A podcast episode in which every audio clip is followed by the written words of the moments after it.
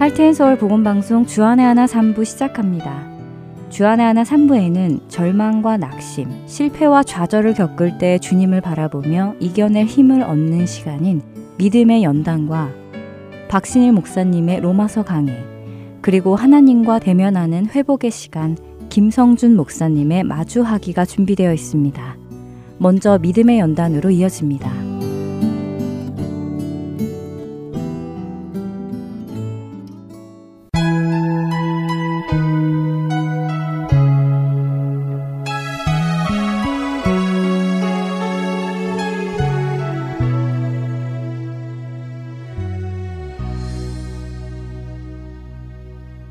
애청자 여러분 안녕하세요. 믿음의 연단 진행의 민경은입니다. 지난 시간에 우리는 그 어떤 것도 하나님의 주권 밖에서 하나님의 허락 없이 일어날 수 없다는 사실에 대해 나누었습니다. 그러나 지난 시간에도 말씀드렸듯이요, 이 사실을 받아들이기 어려워하는 사람들이 있지요. 하나님은 비극적인 일, 슬픈 일을 허락하실 리가 없다고 생각하기 때문입니다. 하지만 우리의 생각이 성경을 넘어설 수는 없습니다. 내 생각과 성경의 말씀이 다르다면 우리는 성경이 틀리다고, 성경이 잘못되었다고 말하는 것이 아니라 내 생각을 성경에 맞추어야 하는 것이지요. 믿음의 연단, 이 프로그램을 준비하면서 정말 많이 느끼는 것 중에 하나가 저의 이 작은 머리로 하나님을 이해하기에는 그분이 너무 크시구나 하는 것이었습니다. 또한 제 안에 하나님에 대한 오해하고 있는 부분도 있었다는 것을 깨닫고 놀라기도 했고요.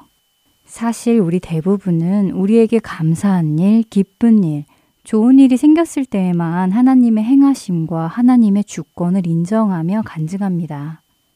속상한 일, 슬픈 일, 재난이나 비극적인 일들은 사탄이 우리에게 행한 것이라고 생각하는 경우가 많이 있지요. 그러나 지난 시간에 살펴본 사무엘상 2장 6절과 7절의 말씀처럼 하나님은 죽이기도 하시고 살리기도 하시며 스올에 내리기도 하시고 거기서 올리기도 하십니다. 또한 사람을 가난하게도 하시고 부하게도 하시며 낮추기도 하시고 높이기도 하시지요. 그런데 우리는 우리가 무언가 잘못했을 때 하나님이 죽이기도 하시고 내리기도 하시고 가난하게도 하시고 낮추기도 하신다고만 생각합니다. 그러나 이것을 인정하는 것은 하나님의 주권을 인정한다기보다는 하나님의 심판을 인정하는 것에 가깝습니다. 하나님의 주권이란 하나님께서 모든 것을 다스리신다는 것을 의미합니다. 만일 우리에게 잘못한 것이 없는데도 불구하고 하나님께서 우리를 내리시기도 하시고 가난하게도 하시고 낮추시기도 하신다면, 그리고 심지어 죽이기도 하신다면 과연 우리는 그 하나님의 주권을 인정할 수 있을까요? 욥을 생각해 볼까요? 욥은 하루아침에 자신의 소와 나귀와 양과 종들, 그리고 10명이나 되는 자식들까지 모두 잃어버리는 비극적인 일을 맞았습니다. 그런데 누가 욥에게 이 재난과 불행을 허락했나요? 욥의 삶에 고난을 가지고 온 존재가 사탄인 것을 알고 있습니다. 그러나 그 사탄은 하나님의 허락 안에서 고난을 가지고 왔지요. 하나님이 반대하시는데 가지고 온 것이 아닙니다. 욥기 1장 12절에 여호와께서 사탄에게 이르시되 내가 그의 소유물을 다 내 손에 맡기노라. 다만 그의 몸에는 내 손을 대지 말지니라. 사탄이 곧 여호와 앞에서 물러가니라. 욥은 실제로 소유물이 다 없어지는 일을 경험하게 됩니다. 그러나 그때 욥의 반응은 하나님을 원망하거나 사탄을 저주하는 것이 아니라 주신 이도 여호와시여 거두신 이도 여호와시오니 여호와의 이름이 찬송을 받으실지니이다 라고 고백했습니다. 욥은 자신에게 일어난 일에 대한 하나님의 주권을 알고 있었고 원망하는 마음 없이 그분 앞에 무릎을 꿇었습니다. 고난과 환난을 허락하시는 하나님께서는 사탄에게 생명만은 건드리지 말 것을 명하시며 하나님께서 이 일의 주권자이시며 또한 생명의 주권자이심을 보여주십니다. 그러나 말씀드린 대로 우리는 이러한 사실을 받아들이기 힘들어합니다. 그래서 우리는 욥기를 이해하는 데 어려움을 겪습니다. 동의가 되지 않기 때문이지요. 만일 욥이 이해가 되지 않는다면 이번에는 예수님을 생각해 보겠습니다. 예수님은 하나님의 택하신 백성인 유대인들에게 잡히시어 고초를 당하시고 고난을 당하셨습니다. 십자가에 달리시고 죽으셨지요. 예수님께 일어난 이 일들은 누가 허락한 것일까요? 사탄 마귀가 예수님을 잡아 죽인 것이고 예수님이 패하신 것인가요? 그렇지 않습니다. 이를 내게서 빼앗는 자가 있는 것이 아니라 내가 스스로 버리노라. 나는 버릴 권세도 있고 다시 얻을 권세도 있으니 이 계명은 내 아버지에게서 받았노라 하시니라. 요한복음 10장 18절의 말씀입니다. 예수님의 제자들은 어땠을까요? 최초의 순교자 스데반 집사나 순교한 예수님의 제자들과 사도 바울은 어땠을까요? 내가 수고를 넘치도록 하고 옥에 갇히기도 더 많이 하고 매도 수없이 맞고 여러 번 죽을 뻔하였으니 유대인들에게 40에서 하나 감한 매를 5번 맞았으며 3번 태장으로 맞고 1번 돌로 맞고 3번 파선하고 1주야를 깊은 바다에서 지냈으며 여러 번 여행하면서 강의 위험과 강도의 위험과 동족의 위험과 이방인의 위험과 시내의 위험과 광야의 위험과 바다의 위험과 거짓 형제 중의 위험을 당하고 또 수고하며 애쓰고 여러 번 자지 못하고 줄이며 목마르고 여러 번 굶고 춥고 헐벗었노라. 고린도후서 11장 23절 후반에서 27절까지 사도 바울은 자신에게 일어난 이 많은 일들을 고백합니다.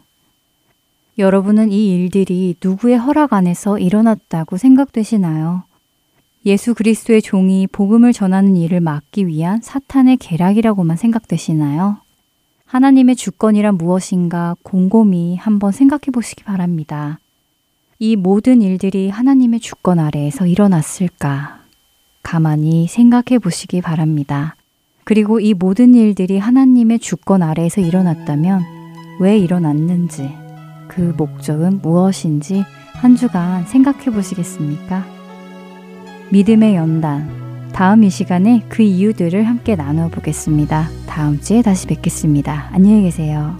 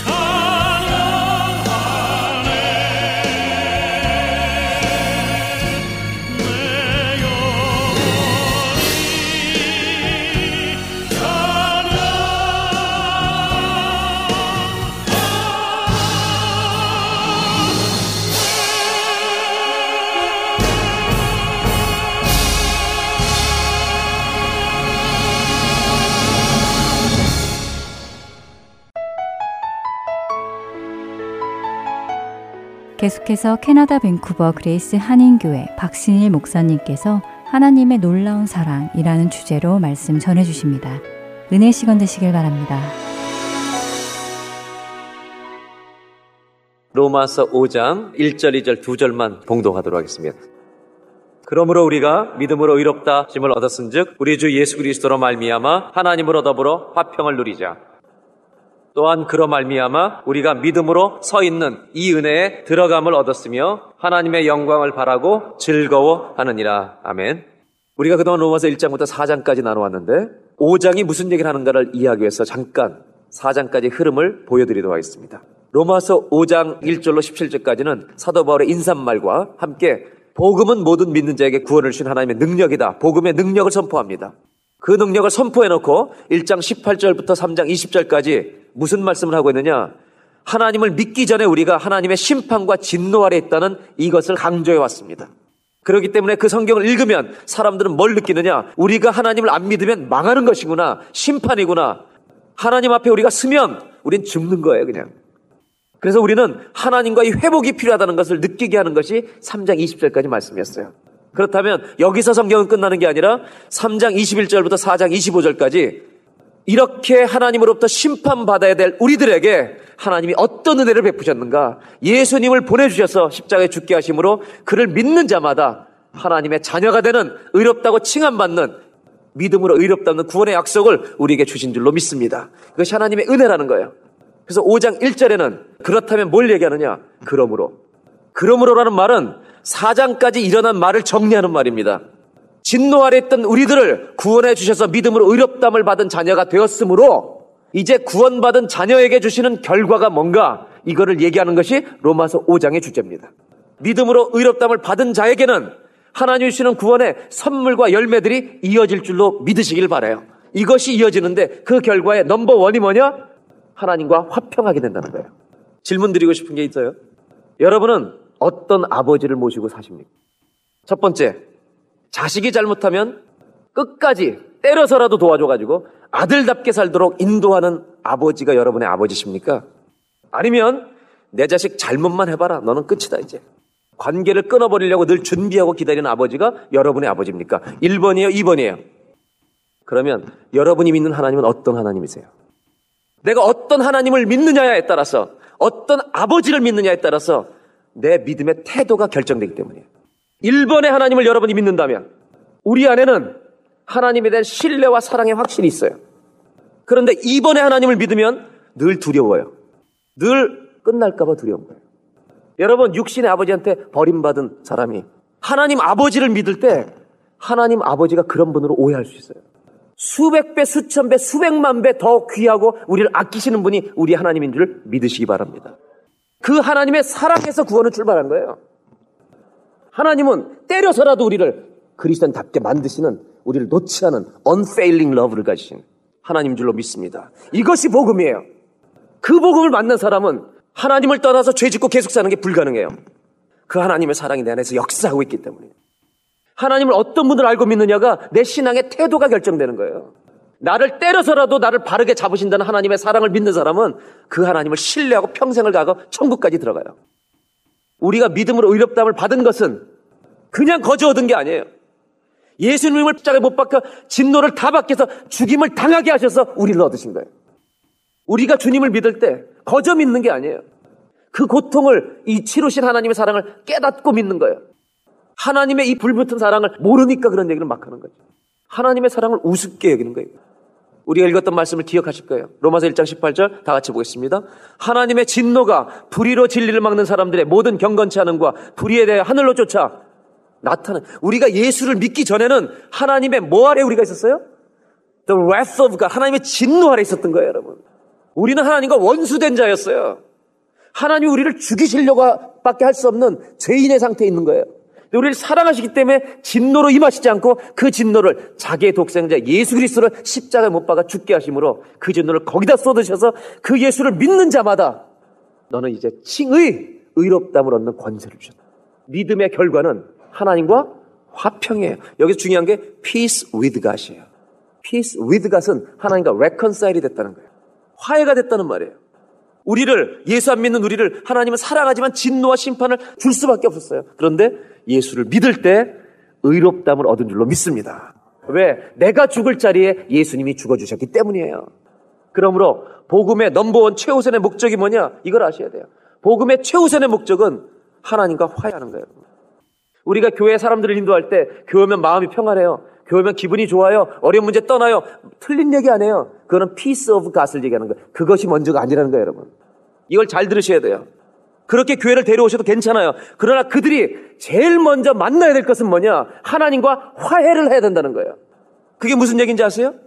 내가 죄인으로서 하나님 앞에 오면 너는 하나님의 진노 아래 있다는 것을 제일 먼저 가르쳐야 되는 거예요. 그냥 설 수 없어요. 하나님이 누구신지 알면 죄인이 땅을 칠 수밖에 없게끔 만드는 거예요. 그때 우리가 붙들어야 될 분이 누구예요? 우리를 위해서 죽으신 예수를 붙들게 하는 거예요. 그 예수를 붙들 때 진노에서 화평의 자리로 옮겨진 줄로 믿습니다. 이것이 복음이에요. 그러므로 믿음의 걸거로 받은 첫 번째 축복이 뭐냐? 하나님과 화해하게 된 거예요. 그리스도인은 진노의 자리에서 화평의 자리로 옮겨진 사람이에요. 예수를 내가 믿고 믿음으로 의롭다함을 받고 구원받았다는 것은 하나님의 진노의 자리에 있다가 이제는 하나님과 화평한 자리로 예수로 말미암아, 주 예수로 말미암아, 주 예수로 말미암아. 이거를 바울은 잊을 수가 없는 거예요. 그래서 하나님의 화평의 자리로 옮겨진 거예요. 이 예수의 피의 공로로 우리가 의롭다함을 받은 사람이 어떻게 계속 죄짓고 사는 대로 가겠냐 이거예요. 여러분, 믿음은 나침판과 같아요. 진짜 예수를 믿었다면, 진짜 구원을 받았다면, 여러분 하나님과 화평을 정말 누리게 됐다면 우리들은 우리 마음 안에 죄를 짓더라도 성령의 탄식이 있고 하나님의 찔림이 있어서 다시 자리로 돌아오지 않을 수가 없는 거예요, 여러분. 그것이 구원이라는 거예요. 예수 믿고도 똑같은 죄, 살인, 간음, 계속 죄를 똑같이 반복해서 짓는다면 저는 이렇게 말하는 것이 정당하다고 봐요. 그 사람 구원 받았는 거 저는 책임 못 져요. 그게 성경이 말하려는 거예요. 하나님이 아무 능력이 없이 우리에게 아무것도 안 하시는 말이에요. 성령이 말할 수 없는 탄식을 우리 안에 오셔서 우리가 잘못할 때마다 우신단 말이에요. 우리 주 예수 그리스도로 말미암아 이 일이 이루어진 거예요. 그래서 로마서 3장 25절에 이런 말씀이 있잖아요. 이 예수를 하나님이 그의 피로 인하여 믿음으로 말미암는 화목제물로 세우셨어요. 여러분, 우리가 의롭다함을 얻고 하나님과 화평하게 되는 결과를 얻게 된 것은 예수님의 화목제물이 되어주셨기 때문에만 가능한 거예요. 탕자가 아버지 집에 돌아올 때 제일 먼저 해야 될 것은, 죄인이었던 탕자가 아버지 집에 제일 먼저 들어와서 할 것은 몰래 숨어들어서 식당 가서 밥 먹는 게 아니에요. 만약에 숨어 들어가서 밥을 먹으면 늘 누가 신경 써요? 아버지에게 들킬까 봐 신경 쓰는 거예요. 탕자가 제일 먼저 만나야 될 사람이 누구예요? 아버지, 하늘과 아버지께 내가 죄를 얻었사오니. 이게 기독교의 시작이에요. 안 믿는 사람들이 교회 처음 나왔을 때 제일 먼저 대면해야 될 분이 누구냐? 하나님과 화평을 이루어야 되는 거예요. 그 화평을 위해서 우리가 고백해야 될 제일 먼저의 고백은 내가 죽을 사람이라는 것을 고백하는 거예요. 하나님이 예수 그리스도를 죽게 하심으로 우리에게 의롭다 하심을 준 것은 죄와 진노엘의 두려움 속에 머물러 있는 것이 아니라 거기서 건져내서 하나님의 자녀로, 의의 자녀로 화평함을 누리러 이제 네 마음대로 나한테 얘기해. 이런 자리를 옮겨준 줄로 믿습니다. 이게 구원이라는 거예요, 여러분. 이런 구원을 받았냐고요, 여러분들. 그것만 있는 줄 아세요? 거짓 평화도 있어요. 거짓 평화가 뭔지 아세요? 예수님이 나를 위해서 돌아가셨다는 지적인 동의만 가지고 자기가 구원받은 줄 아는 거예요. 이거는 더 위험한 거예요, 여러분. 이런 사람들은 특징은 뭐냐? 죄를 쉽게 짓는 거예요. 이 얘기를 잘 들으셔야 돼요, 여러분. 구원을 인격적으로 나를 위해서 돌아가신 주님을 영접하는 구원이 아니라 기계적으로 이해하는 거예요. 예수님이 물건인 줄 알아. 예수님이 죽으셨어. 내가 살았어. 아무 부담이 없는 거예요, 여기에. 그리고 어떻게 해요? 제 마음대로 짓는 거예요. 죄 지면 용서해 주신대. 예? 맘 놓고 죄를 져도 된대. 이거는 복음이 아니에요. 이해가 되세요? 맘 놓고 죄 져도 된대. 이건 복음이 아니에요. 복음은 그렇게 들어가지 않아요. 복음이 들어가면 맘 놓고 죄 질 수 없게 돼요. 왜요? 성령의 역사이기 때문에. 구원을 우습게 여기는 사람들, 구원받고 죄 짓는데 부담이 없는 사람들, 이분들은 인격적으로 주님을 모신 게 아니라 기계적으로 믿은 거예요. 예수님이 하나님이신데 그분이 나를 위해서 십자가에서 심장이 터져서 돌아가셨다는 것을 인격적으로 믿는데 부담이 없어요, 여러분. 아무런 부담이 없어요, 죄 짓는데. 구원은 나를 위해서 죽으신 예수님의 사랑을 믿는 거예요. 그렇기 때문에 잘 들어보세요. 구원받은 사람이 죄를 막 질 수 있다라는 가정이 틀린 거예요. 여러분, 내가 아는 주님은 절대로 나를 그렇게 안 놔두시는, 나를 사랑하시는 주님인 줄로 믿습니다. 우리가 이런 말 하죠. 이렇게 살면 안 되는 줄 아는데 내가. 곧 치실 텐데. 이런 말 해요, 안 해요, 우리? 어떤 분은 심지어 이러대. 너 그냥 올래? 주님께 맞고 돌아올래? 이 말 뒤에 뭐가 있는지 아세요? 주님은 우리를 때려서라도 바로잡겠다는 거예요. 제가 성경 하나를 소개해드릴게요. 진짜 구원을 받은 사람은 그 주님 때문에 이런 마음이 생기는 거예요. 요한일서 3장 2절 3절 다 같이 한번 큰 목소리를 읽겠습니다. 사랑하는 자들아. 예, 이건 뭐냐? 여러분, 우리가 하나님의 자녀가 됐다는 것은 이 땅에서 어떻게 살 것만 생각하는 게 아니라요, 어떻게 주님을 만날 것인가를 준비하는 게 구원인 줄로 믿습니다. 그러면 내가 구원받았다는 것은 주님이 다시 오실 것을 믿고 그 주님을 만날 때 그 깨끗하신 주님처럼 우리가 부활의 몸으로 변형될 것을 믿는 거예요. 이해가 되세요? 살 것만 가르치니까 문제인 거예요. 다시 주님을 만나서 그 나라에 들어갈 걸 믿는데, 그런 사람은 3장 3절에 요한일서에 이렇게 얘기하고 있죠. 주를 향하여 이 소망을 가진 자마다 예수님의 깨끗하신 것 같이 자기를 깨끗하게 하느니라. 여러분, 이게 복음인 거예요. 이 복음을 전해야지. 예수 믿으면 깨끗한 소원을 갖게 되는 것이 복음이라는 것을 전해야지. 예수 믿어도 계속 똑같이 죄를 짓는다, 이렇게 말하면 안 된다는 거예요. 그거는 불가능해요. 여러분, 구원을 기계적으로 이해하면 예수님의 그 죽음을, 피의 죽음을 우리가 인식하지 못하고 인격적으로 영접하지 못하고 그냥 예수 믿으면 구원받는데 그냥 이 말 듣고 그냥 무조건 믿어. 예수님이 도구인 줄 알고 그냥. 그런 사람은 죄 질 때 부담이 안 돼요. 왜? 처방이 있잖아. 예수님이 처방전이에요, 여러분? 예수님은 하나님이세요. 하나님 무조건 사랑이시다. 하나님은 다 용서해줘. 구원받았으면 맘 놓고 죄를 져. 이런 이단도 있었어요, 실제로. 저는 우리 교회 성도님들이 구원의 열매로 말미암아 하나님과 화평을 이루신 줄로 믿습니다. 그 화평을 가진 사람은 뭐가 있냐? 그 안에 하나님의 평강이 임하는 거예요, 우리에게. 그러니까 하나님이 우리에게 뭐라고 말씀했냐? 죄인들은 come to me. 주님께 먼저 오라는 거예요, 탕자처럼. 그래서 나와 화해하자. 그 다음에 화해했으면, 내 자녀가 됐으면 stand in me. 내 안에서 이제는 거하라는 거예요. 풍랑을 만나도 너는 내 안에 있어. 사업이 다 망할 때도 평강이 있기를 축원합니다. 이거 망하라고 하는 데서 미안한데 가끔 망해봐야 사람이 믿음이 세워지는 거예요. 저는 여러분의 인생의 모든 고난이 하나님의 축복과 연결되기를 바라요. stand in me. 너는 내 옆에 서 있어. 이제는 내 안에 서 있어. 이 평강이 임할 줄로 믿습니다. 그래서 예수님께서도 너희가 있으니까 환난을 당하나 담대하라. 내가 세상을 이겼노라 말씀하실 때 그 앞에 말씀이 뭔지 아세요? 내가 이것을 너희에게 이름은 나의 평안이 너희 안에 있기를 원한다. 요한복음 14장 27절에 평안을 너희에게 끼치노니 곧 나의 평안을 너희에게 주노라. 저는 이 말씀을 너무 좋아해요. 왜? Your peace가 아니라 my peace. 하나님의 평강을 너희 안에 준다. 여러분 이 평안을 가지고 사시기 바래요. 홍해바다 앞에서 평안하시길 바래요. 왜? 주님 안에 거하시기 때문에. 5장 2절만 다시 보겠습니다. 또한 그로 말미암아. 여러분 믿음과 구원이 나오면 반드시 성경에 나오는 말이 그로 말미암아야. 주 예수로 말미암아. 그러니까 우리가 예수님 없는 구원은 없어요. 예수를 믿고 의롭다함을 받아서 구원을 얻게 되면 그 다음에 오는 두 번째 결과가 뭐냐면 하나님의 은혜에 들어감을 얻었다는 거예요. 그래서 두 번째로 우리 예수를 믿고 구원받은 사람들은 화평만 있는 게 아니라 이제는 하나님의 은혜에 들어감을 얻는 자격을 이제는 가지고 살게 된 줄로 믿습니다. 여기 들어감을 얻었다는 악세스라는 영어가 나오는데 악세스, 헬라어로 쓰여진 들어감이라는 단어가 신약에 딱 세 번 나와요. 한 번이 로마서고 두 번이 에베소서에 나옵니다. 네, 에베소서에 어떤 말이 나오는가? 2장 18절. 이는 저로 말미암아. 역시 또 저로 말미암아 나오죠. 누구예요 이분이?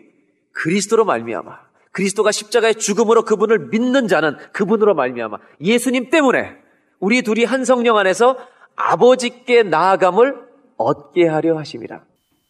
우리가 이제 아버지께 나아감을 얻게 되었다는 거예요. 그러니까 구원받으면 천국 백성이 돼서 천국에 가는 것뿐만 아니라 이제 이 땅을 사는 동안 하나님 아버지께 나아가서 은혜를 요구할 수 있는 자격을 받게 됐다는 거예요. 이 말씀이 또 하나 나와요. 에베소서 3장 12절. 우리가 그 안에서 그를 믿음으로 말미암아.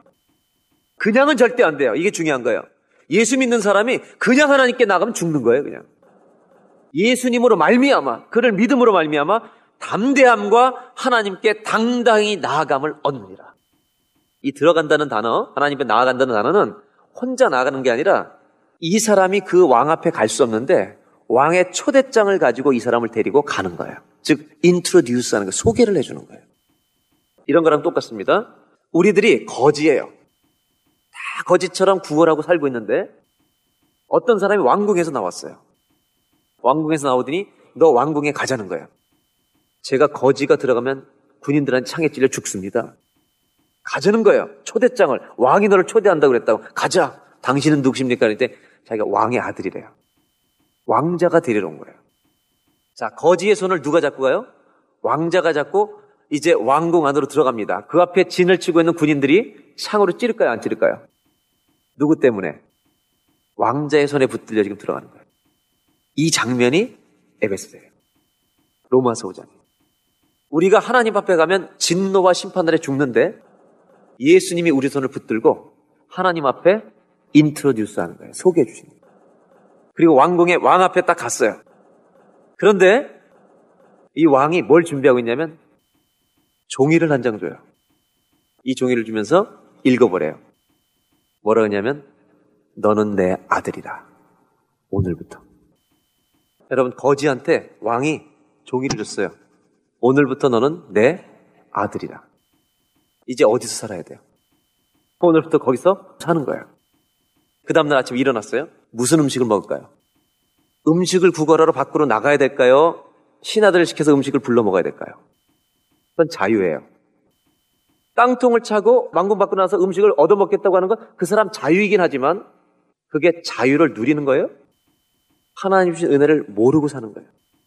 많은 그리스도인들 가운데 이 은혜에 들어감을 얻어놓고 이 은혜를 못 누리고 있는 사람이 많다는 거예요.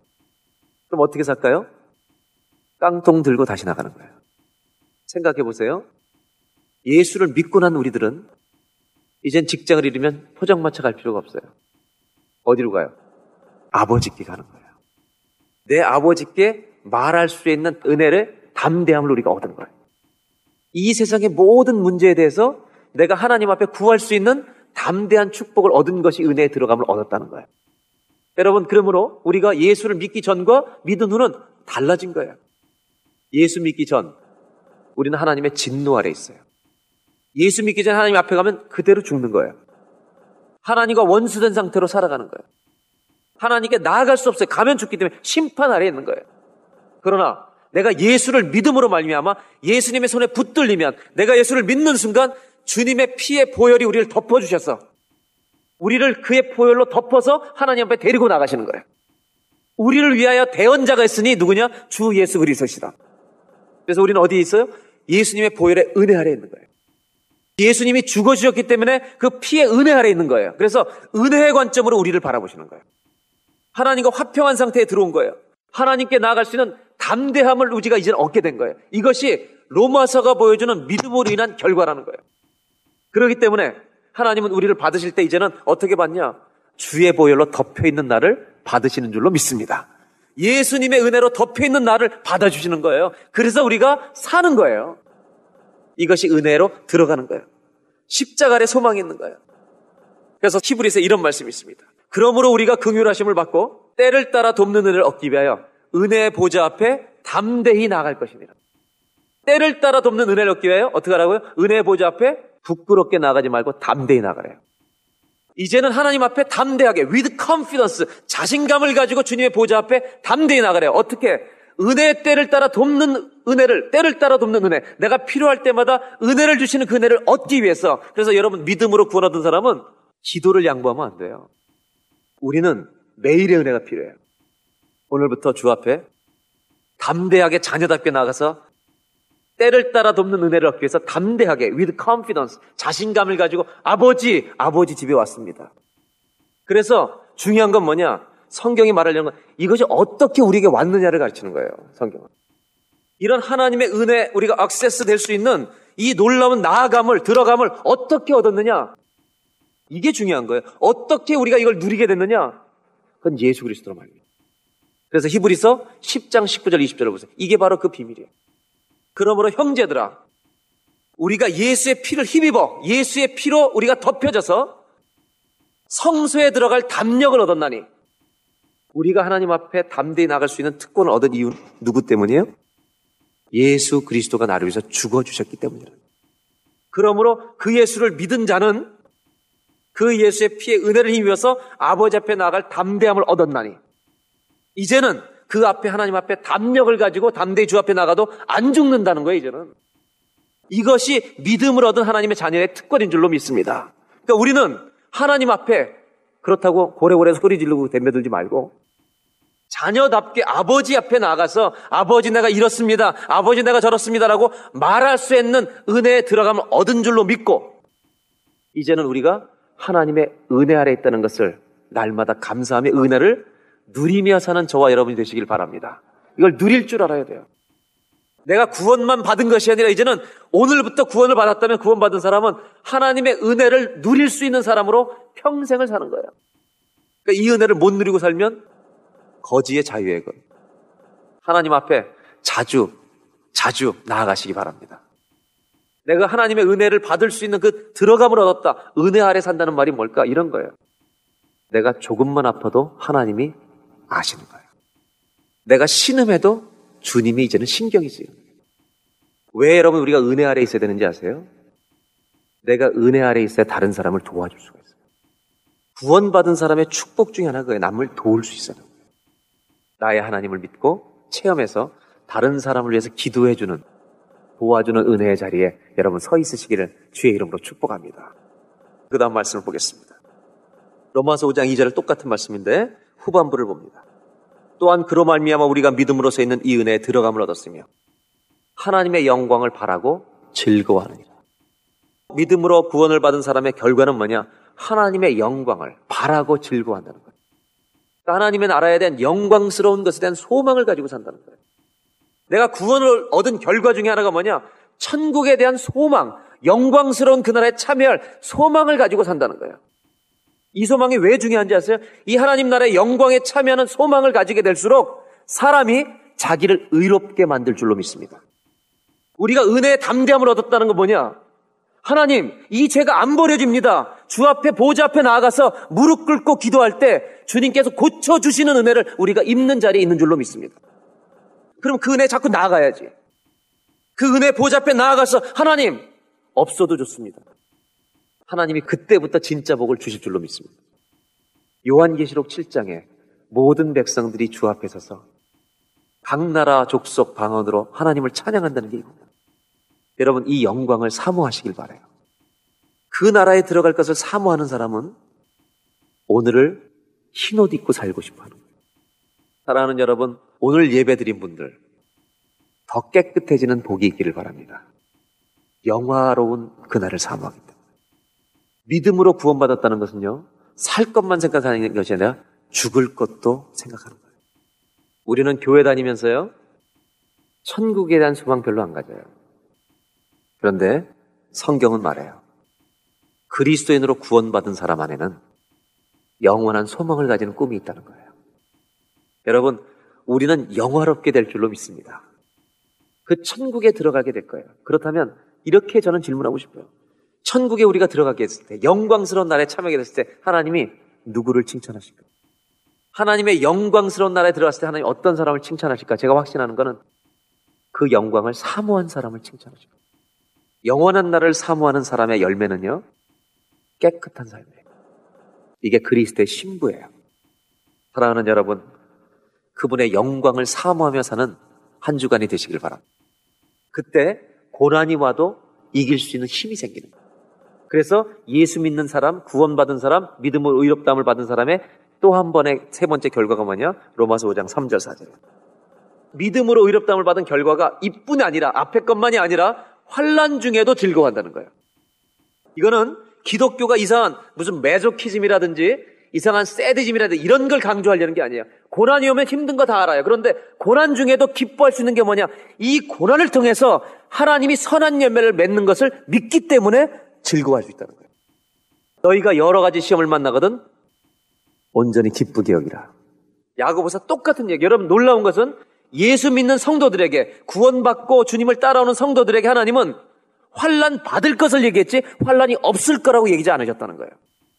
그런데 환난 중에 기뻐하게 될 것이다. 그 이유는 환난은 몰라요? 인내를 낳는데요. perseverance. 그 다음에 인내는 몰라요?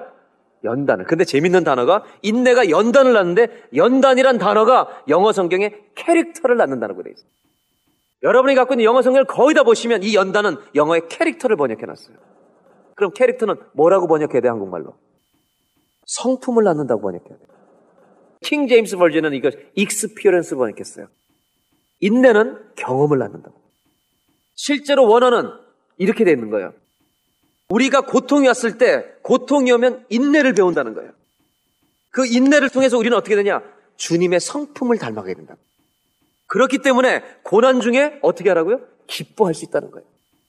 그리고 그 주님의 성품을 닮아가면서 여기서 뭐가 나오느냐? 소망을 이루는 줄 알게 된다는 거예요. 이것이 로마서 5장 3절 4절이에요. 그러므로 예수를 믿고 구원받은 성도들이 우리가 얻을 수 있는 또 하나의 구원받은 성도의 축복은 뭐냐? 그리스도인은 세상이 알지 못하는 그 기쁨을 품고 사는 사람이라. 환난 중에 즐거워해요. 우리는 세상이 알지 못하는 기쁨을 가지고 있는 줄로 믿습니다. 하나님이 나를 붙들고 계신다. 한나라고 하는 여인을 생각해 보세요. 고난을 당했어요. 기도로 인내를 배워요. 기도를 통해서 평강을 얻으니까 캐릭터가 바뀌어요. 거기서 뭐가 나와요? 소망이 나와요. 하나님이 내 인생을 축복하신다는 소망. 그 소망을 가지고 있을 때 사무엘을 주세요. 여러분 이걸 아셔야 돼요. 캐릭터에서 소망이 나와요. 굉장히 중요한 말이에요. 환난이 왔는데 내가 주님의 성품을 못 갖고 있으면 호프가 아니라 호플리스해져요. 근데 내가 하나님 안에 거하고 있으면 환난 중에 소망을 갖게 될 줄로 믿습니다. 그래서 환난 중에 즐거워한다는 거예요. 내가 주님을 소망하고 있을 때 절대로 그 주님에 대한 소망이 나를 실망시킨 적이 없어요. 왜냐하면 우리에게 주신 성령으로 말미암아 하나님의 사랑이 우리 마음에 부은 바 되니 이 은혜가 누려지길 바라요. 기도하겠습니다. 하나님, 원수된 우리들을 하나님과 화평케 해주시니 감사합니다. 그것이 내 행위로 된 것이 아니라 주 예수 그리스도를 십자가에 못 박아 죽게 하심으로 주 예수로 말미암아 우리가 의롭다함을 얻게 된 줄로 믿사오니 이제는 하나님과 화평한 자로 그분의 평안을 가지고 이 평안을 전하는 삶을 살게 하여 주시옵소서. 그 십자가의 보혈의 은혜가 아니라면 갈 수 없는 그 자리에 내가 서 있습니다. 이 은혜를 이번 주간에 누리게 해주시고 이 은혜를 모르는 사람을 하나님 앞으로 안내하는 믿음의 사람들이 되게 하여 주옵소서. 슬픔과 고통을 가지고 오늘 주 앞에 예배하는 분들이 있습니까? 주 보혈 아래, 하나님의 은혜 아래 기쁨을 회복하는 예배가 되게 하여 주옵소서. 예수님의 이름으로 기도합니다.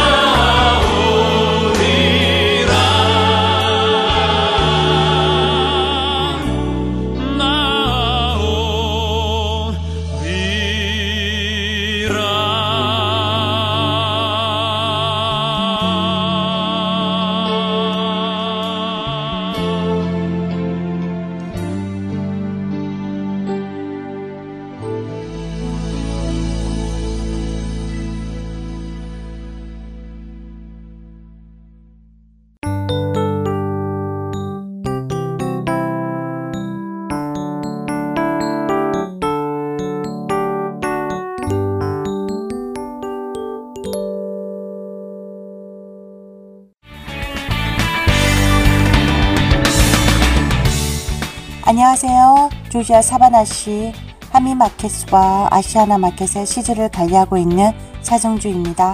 하나님의 인도 아래 이렇게 복음방송 시드를 들고 전하게 되어 너무 감사합니다. 안녕하세요. 뉴저지 에디슨 하나님 앞에 CD를 놓고 있는 정희철입니다. 하나님의 은혜를 전하게 되어서 너무 감사합니다. 안녕하세요. 저는 아리조나주 그랜델에 있는 아시아나 마켓에 CD를 비치하고 있는 봉사자 오미숙입니다. 이렇게 복음 CD를 듣고 전하게 되어 기쁩니다. 감사합니다. 안녕하세요. 저는 뉴욕주 플러싱에서 잔치단체 복음방송 CD를 비치하고 있는 봉사자 송대욱입니다. 예수 그리스도의 구원의 복음은 복음을 전달받은 사람들을 통해 끊임없이 전해져 갑니다. 여러분도 복음의 전달자가 되실 수 있습니다. 복음 전파 사역에 동참하실 분들은 전화번호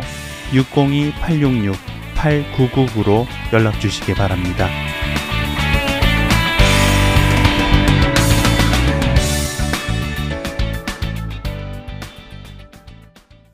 이어서 하나님과 대면하는 시간, 마주하기로 이어집니다.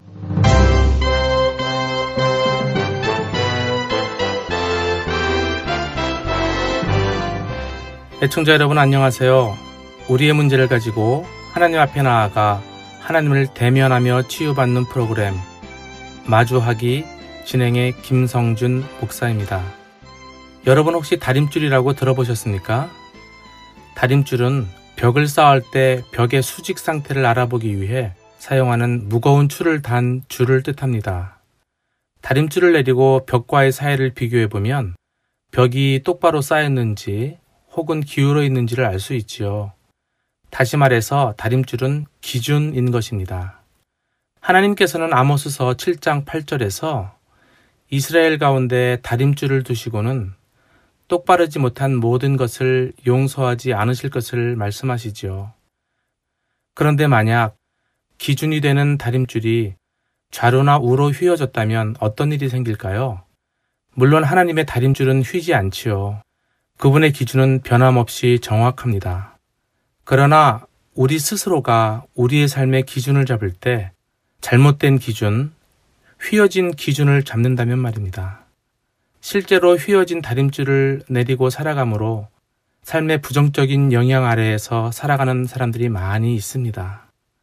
하나님의 다림줄이라는 책의 저자이며 뉴질랜드 태생의 상담가인 브루스 탐스는 그렇게 휘어진 다림줄을 기준 삼아 사는 사람들을 소개하며 이들의 다림줄이 휘어지는 이유가 권위자에게 받은 상처 때문이라고 설명하고 있습니다. 탐스는 사람의 정체성을 파악하는 방법으로 다림줄이 얼마나 삐뚤어져 있는지를 보면 안다고 말합니다. 다림줄이 휘어진다는 것은 벽돌을 잘못 쌓는다는 뜻이기도 합니다. 권위자로부터 상처를 받았을 때 두 유형의 벽돌을 쌓게 됩니다.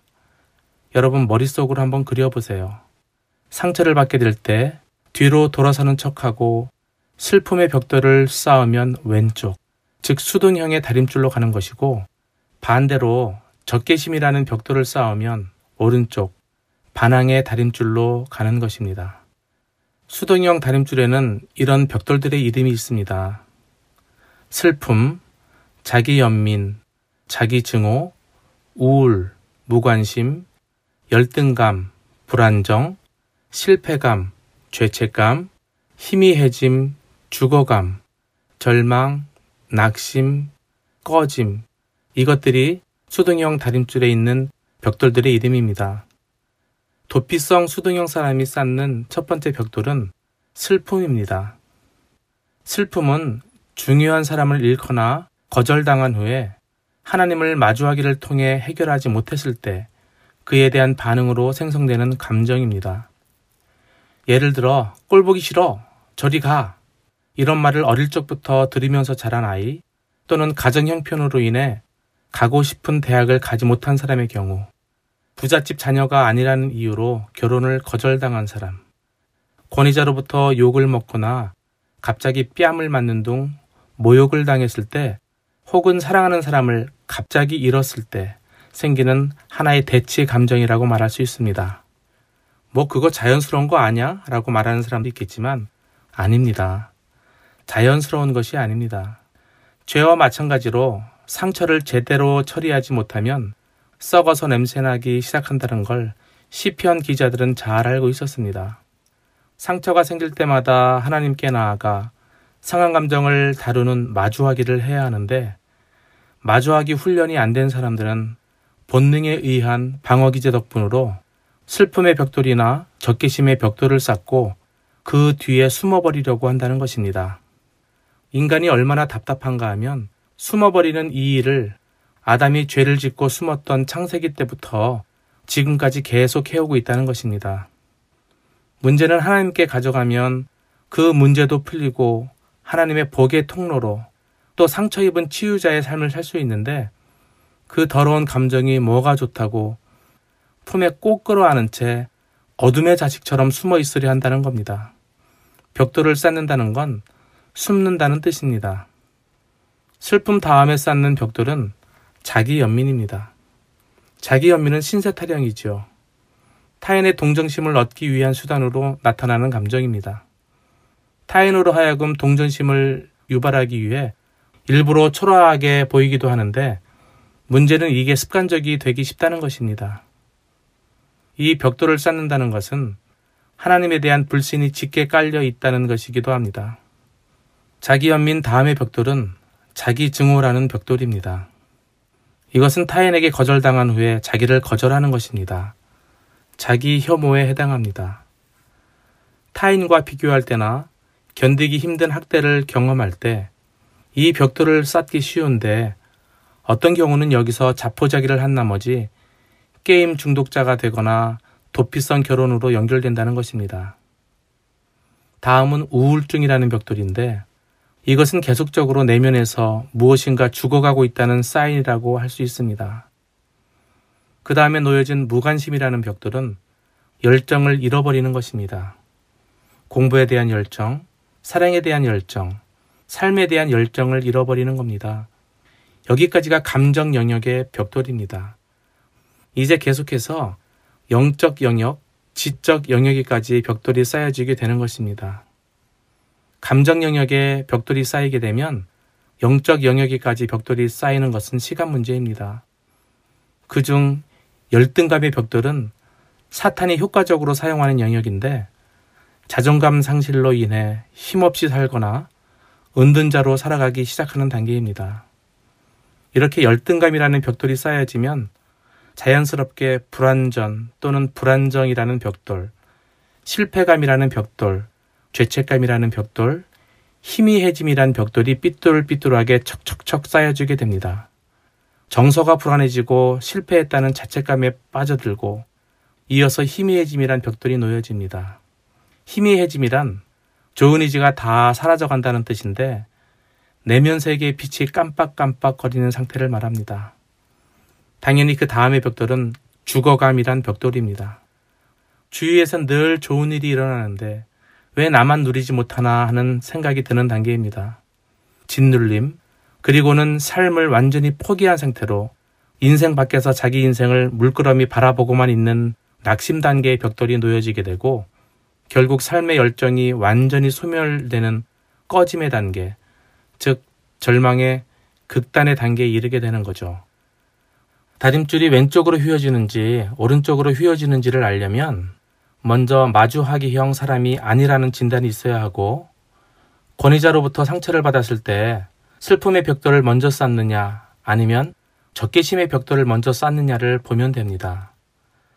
하나님 앞에서 마주하기를 하느냐, 도피냐, 폭발이냐, 하나님의 다림줄에 맞추느냐 아니면 수동성 혹은 반항성 다림줄의 벽돌을 쌓느냐는 죄악된 세상을 살아가는 우리 모두에게 너무나도 중요한 질문이 아닐 수 없습니다. 여러분은 어떤 형입니까? 마주하기 형입니까? 아니면 수동형입니까? 지금까지 수동형, 즉 도피형이었다고 해도 오늘 마주하기를 통해 하나님의 다림줄로 가면 됩니다. 우리는 예수님이 핏값을 주고 산 사람들이기 때문에 어둠의 영역에서 빛으로 나아가기만 하면 빛 가운데 살 수 있습니다. 이 시간 함께 기도하기를 원합니다. 오늘 들은 강의를 눈을 감고 정리해 보시기 바랍니다. 오늘 배운 다림줄을 여러분의 머릿속에 그려보세요.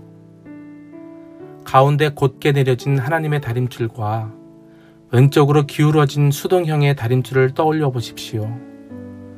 여러분의 다림줄은 어느 쪽입니까? 여러분의 다림줄이 휘어지는데 영향을 미친 사람은 누구입니까? 그 사람이 어떤 아픔을 주었습니까?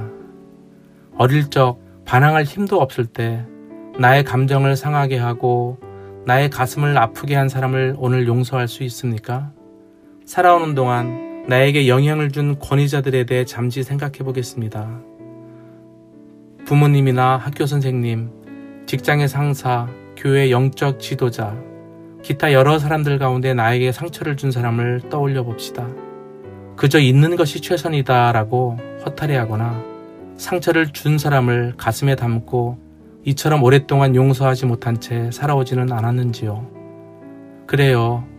상처를 준 사람은 부모나 권위자들이지만 벽돌을 쌓은 것은 결국 우리 자신인데 상처를 주었다는 이유만으로 지금껏 상처를 준 그들을 미워하며 살아왔던 것을 이 시간 회개합니다. 다림줄이 삐뚤어졌는데도 안 그런 사람처럼 살았던 것을 회개합니다. 이 시간 오늘 나의 다림줄을 바로 알게 하신 하나님 앞에 나아가시길 부탁드립니다. 마주하기를 통해 나의 다림줄이 하나님의 다림줄로 갈 수 있다고 약속하신 그 하나님께 감사하시길 바랍니다. 나에게 상처를 준 사람을 용서하게 해달라고 기도하겠습니다. 벽돌을 쌓고 숨었던 자신의 죄를 회개하겠습니다. 다 함께 그렇게 기도하겠습니다.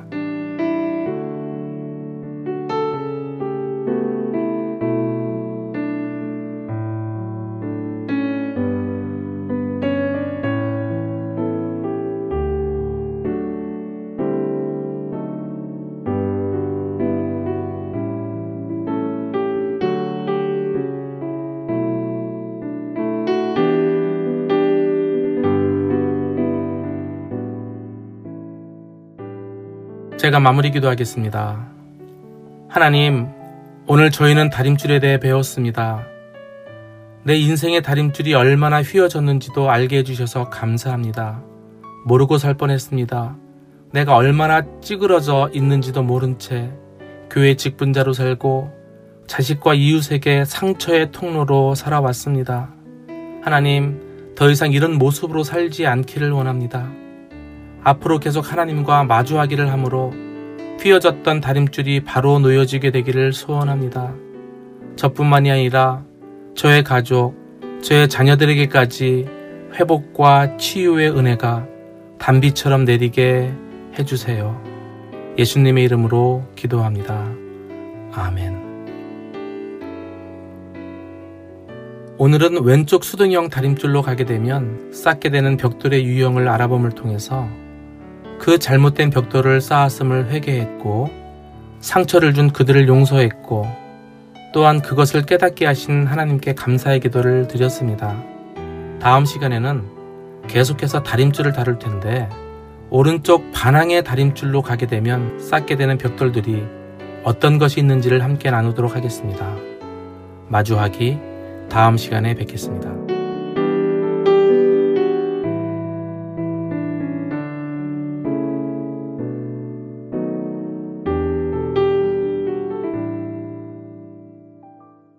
감사해요. 깨닫지 못했었는데 내가 얼마나 소중한 존재라는 것.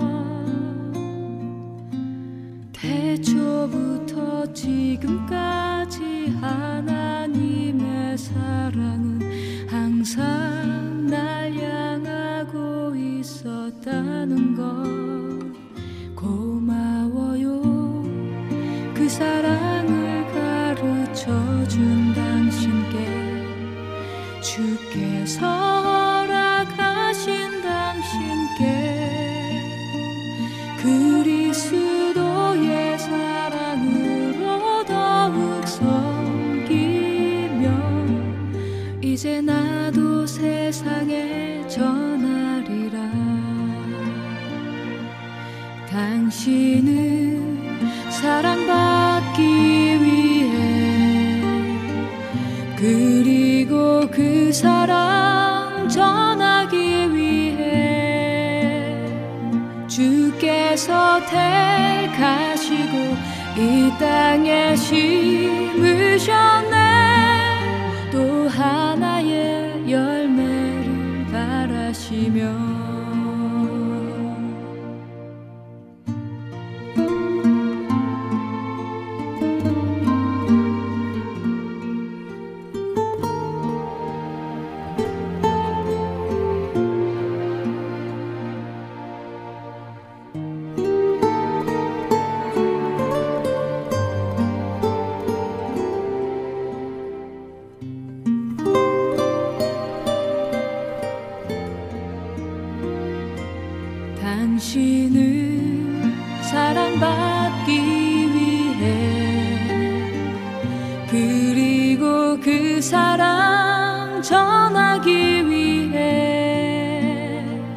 주께서 택하시고 이 땅에 심으셨네. 또 하나의 열매를 바라시며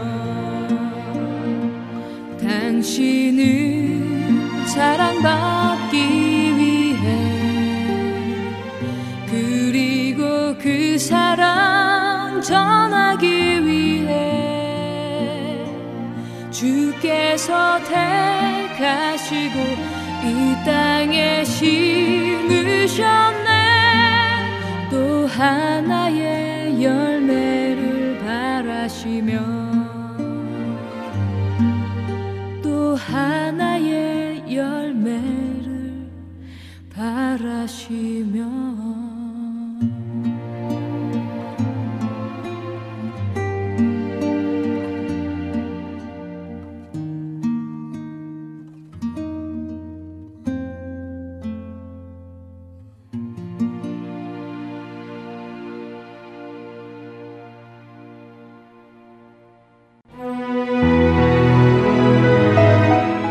주안의 하나 3부 준비된 순서는 여기까지입니다. 청취해주신 여러분들께 감사드립니다. 다음 주에 다시 찾아뵙겠습니다. 안녕히 계세요.